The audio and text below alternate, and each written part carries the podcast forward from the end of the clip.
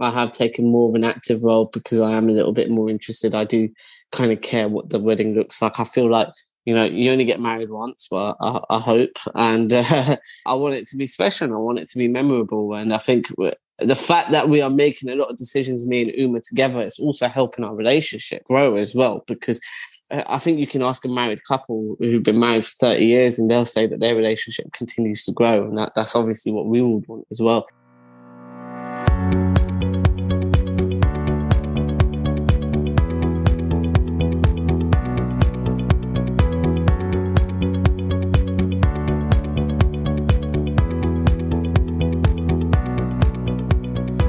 And welcome to another episode of the Business of Weddings podcast. As always, I'll be taking you on a journey alongside some special guests to uncover what's happening on the wedding scene. If you're tuned in for the very first time, then here's a quick introduction for your benefit. I'm Meera Majithia, wedding planner, bridal coach, author, and the founder of Carriages Weddings and Events. I'm also your host for this season and incredibly grateful to have your company. If you follow my work, then you'll know I talk about brides a lot. like, seriously, a lot.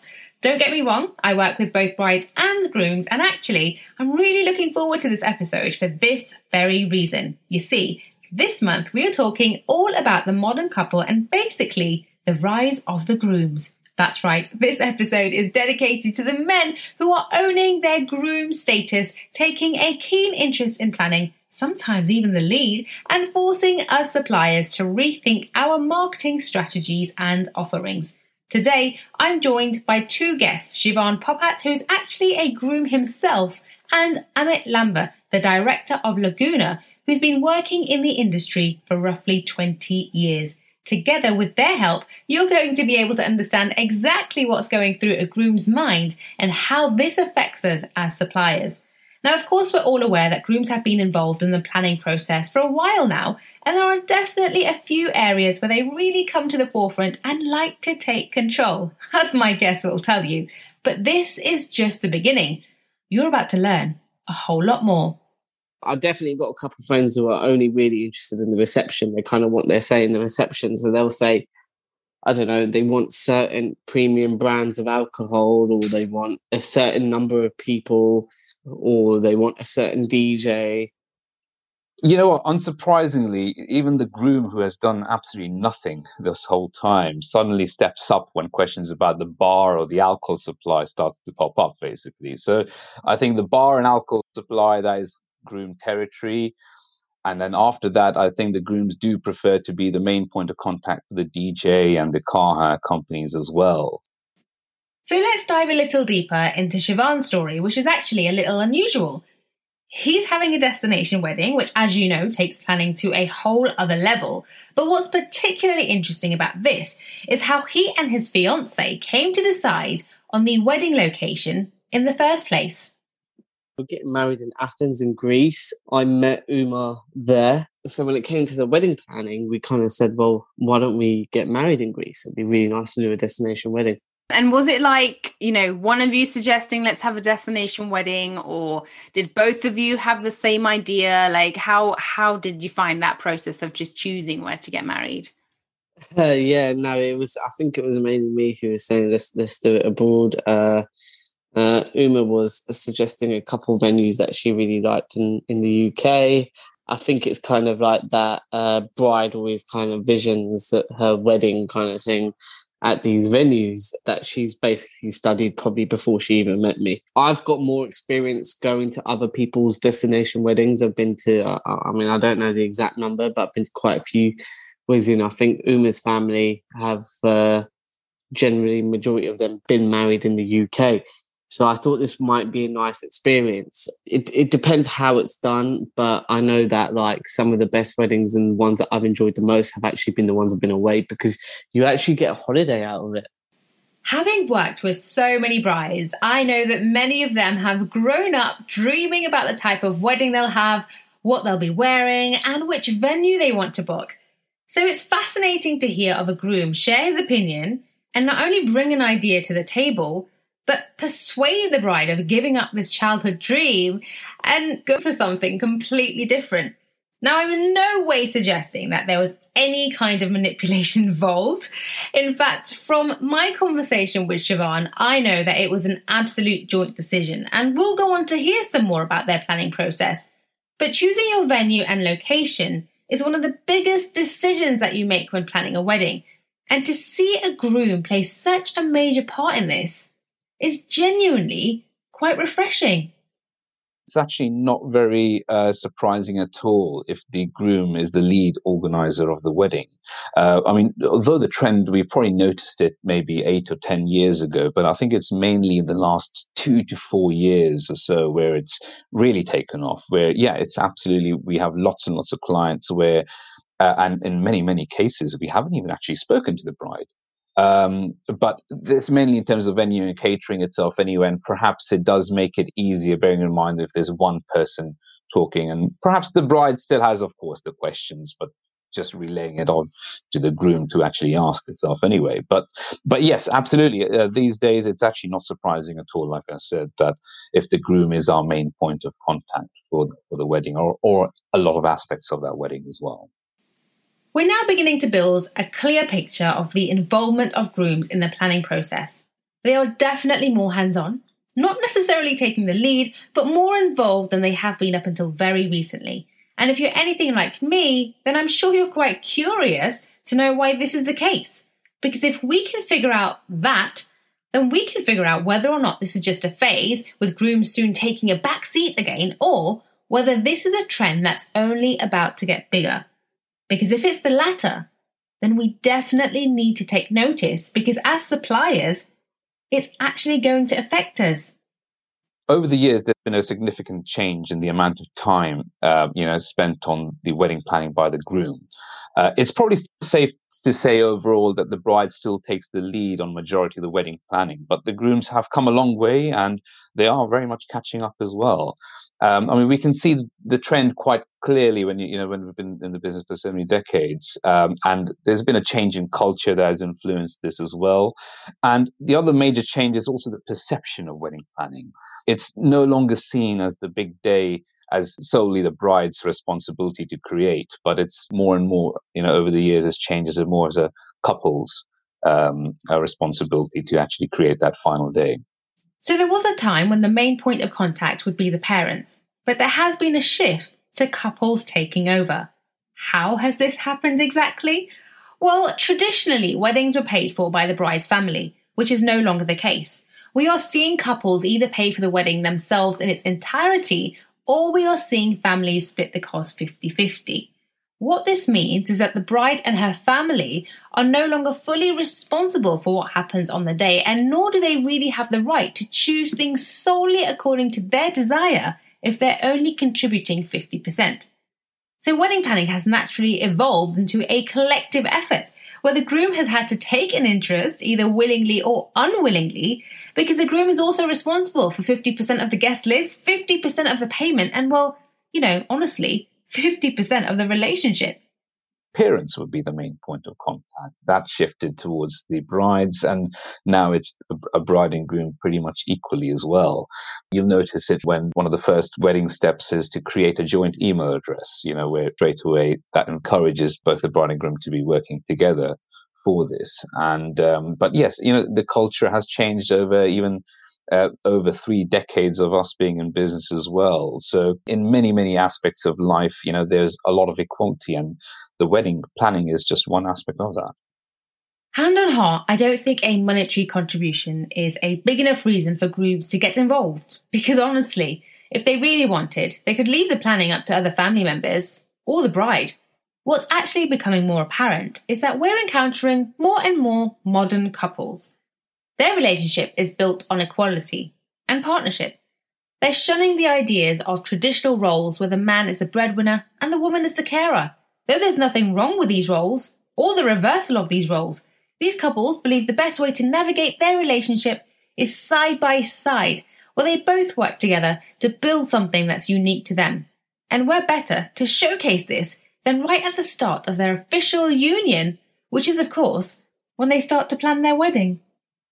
I have taken more of an active role because I am a little bit more interested. I do kind of care what the wedding looks like. I feel like you know, you only get married once, well, I, I hope. And uh, I want it to be special. I want it to be memorable. And I think the fact that we are making a lot of decisions, me and Uma together, it's also helping our relationship grow as well. Because uh, I think you can ask a married couple who've been married for 30 years and they'll say that their relationship continues to grow. And that, that's obviously what we would want as well. So I think seeing stuff that, you know, we like, may not like, it's definitely difficult when one of us wants one thing and the other wants another. We have come across that. How do you deal with that situation? What do you do?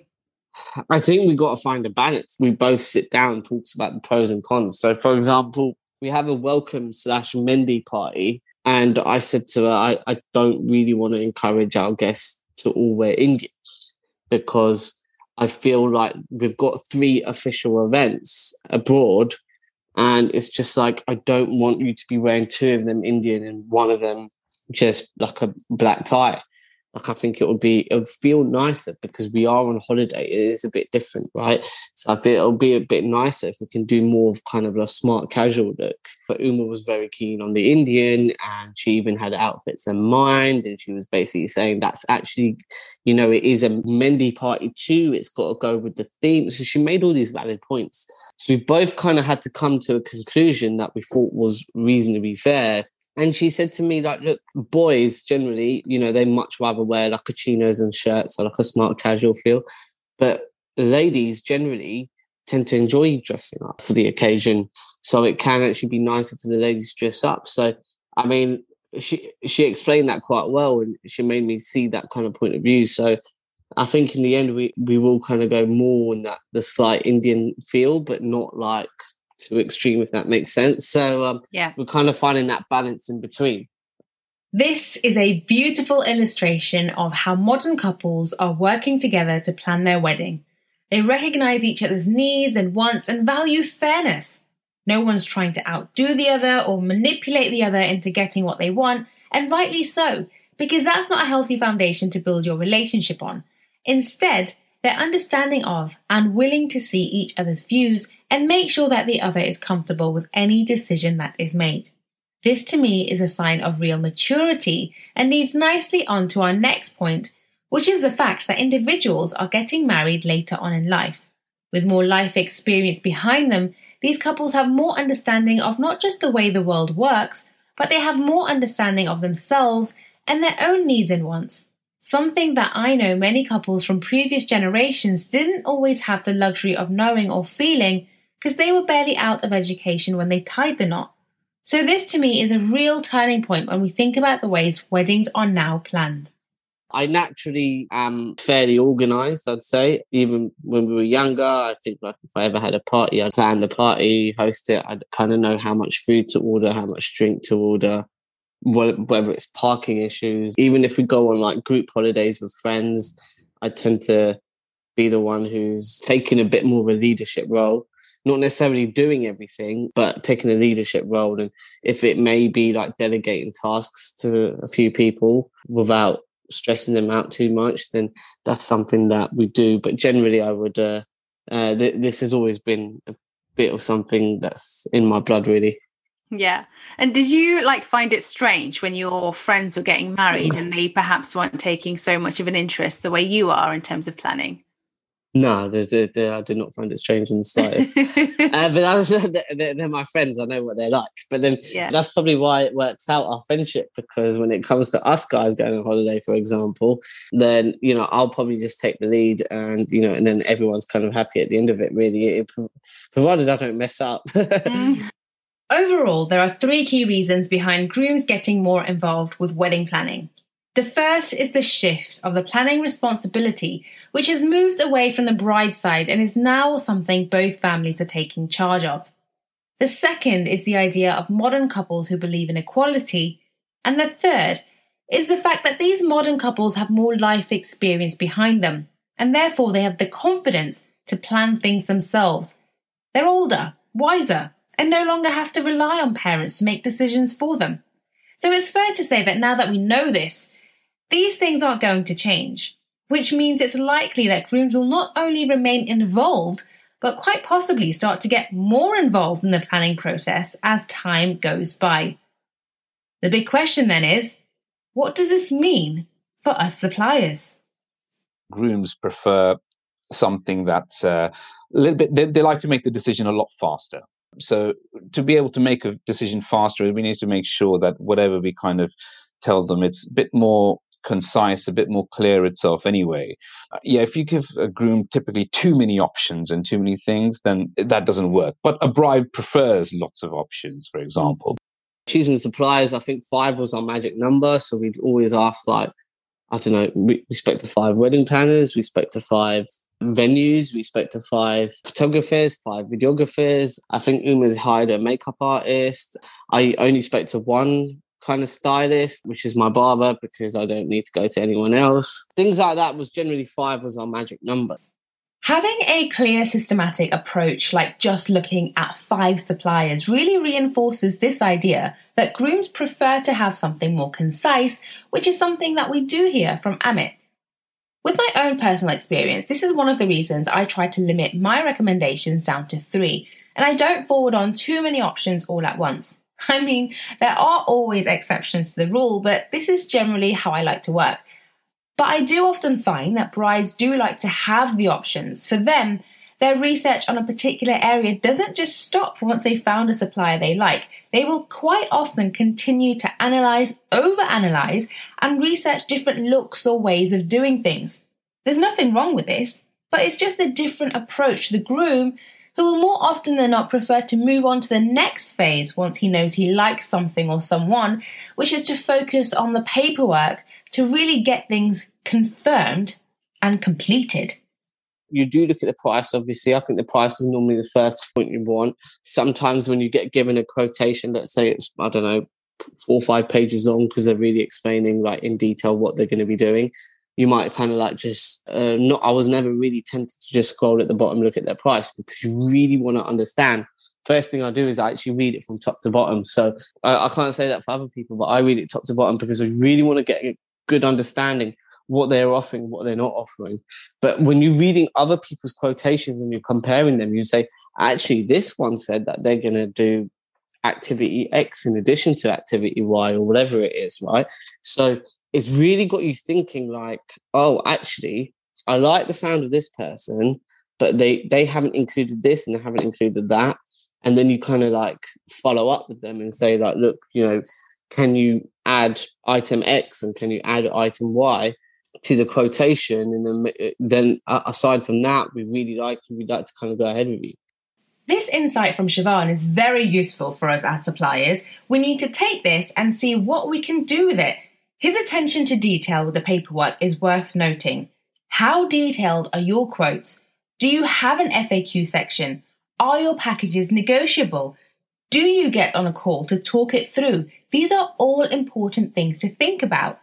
I've often found that the contracting stage and the payments are where grooms do heavily get involved, even when they're not being too active in wedding planning.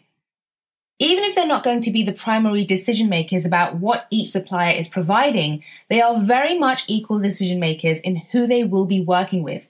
If, for example, a bride is absolutely in love with a particular photographer, but a groom just isn't gelling with him or her, then chances are that the booking will not be going ahead. This is why I feel it's extremely important to try and include both the bride and groom in all of your communication, at least prior to the sale. Get them on a call. I generally do consultations with both, and where that's not possible, I do like to ask a few questions about the groom just so that I know what to anticipate. It's imperative that the supplier does take into account you know the the thinking process of the bride and the thinking process of the groom as well.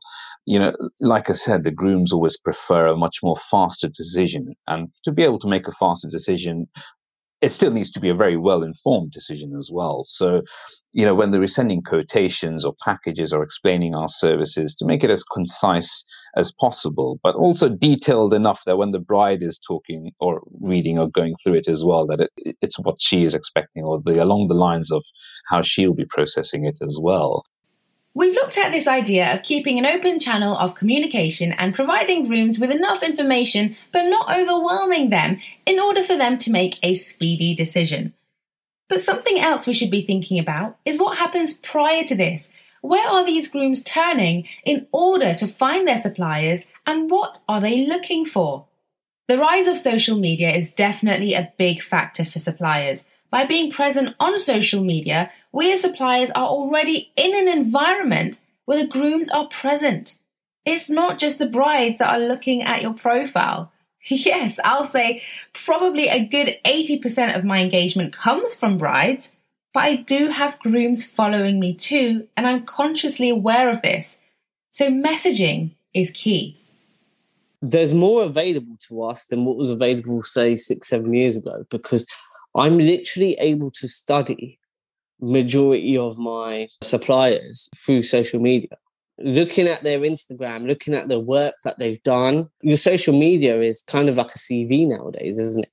So I'm um looking at the work they've done, look at the way the responses they're getting. So there's more people kind of sitting on their phones. I think maybe it's happened more in the last year because with the with the pandemic and lockdown, people have been forced to stay at home a lot more than they probably would have liked, which has kind of forced them to spend more time on social media and then spending more time on social media, what they're looking at obviously varies from person to person. But because you have this available information, it's not the same thing as a website because a website you really kind of got to look for it, if that makes sense, right? You're not going to just find these people. Some people's websites are literally just their name. So it's like, how are you going to find it? When it comes to our branding, I mean, yeah, because we have such a 50-50 split, example, our branding is very neutral towards both. We, we have a company color scheme of gray and copper, for example, which, you know, isn't too feminine as well, but, you know, would appeal generally to both the bride and to the groom as well. So I think it is very important that the company branding and how we lay things out and how we explain things should be able to, you know, a, guy and a girl, you know, have different ways of understanding certain things. So yes, absolutely, it's very, very important that we take these kind of things into account. It's clear that branding has a big part to play for grooms, but I'm not just talking about the colours of your company brand, I'm talking about your own personal brand. How do you come across? Do you appeal to grooms? Are you transparent with your offerings? Are you easily accessible? While it might be a slight generalization, I think it's clear that a lot of grooms would love to find their suppliers with a click of a button. Simple things can make a huge difference. For example, can they easily find your contact details or email address from your social media accounts? Do you reply to private messages? Can they find you on Google? Is your website mobile friendly? These small things can make a difference, and digital visibility is something we discussed in one of our previous episodes, so do head back and take a listen. One thing is for sure we've discovered grooms aren't going anywhere. They are here to stay and will only start to get more involved with the decision making process. You have the information, all that's left is for you to decide what you do with it if you're stuck with a situation where the groom isn't getting too involved, you know, just bear in mind if you ask a groom what flowers he prefers for a centerpiece, you're not going to get that far. But if you were to say, how about lilies or roses, for example, then you know it will encourage involvement as well. But these days, I, I think that issue of lack of involvement from grooms, it probably is, not the case at all. You know, the grooms are pretty much enjoying the wedding planning as much as uh, the brides. Yeah, or more so in some cases. More so as well, absolutely. this episode was brought to you by Now to Vow we make it easy for couples to find and book suppliers for their Indian wedding.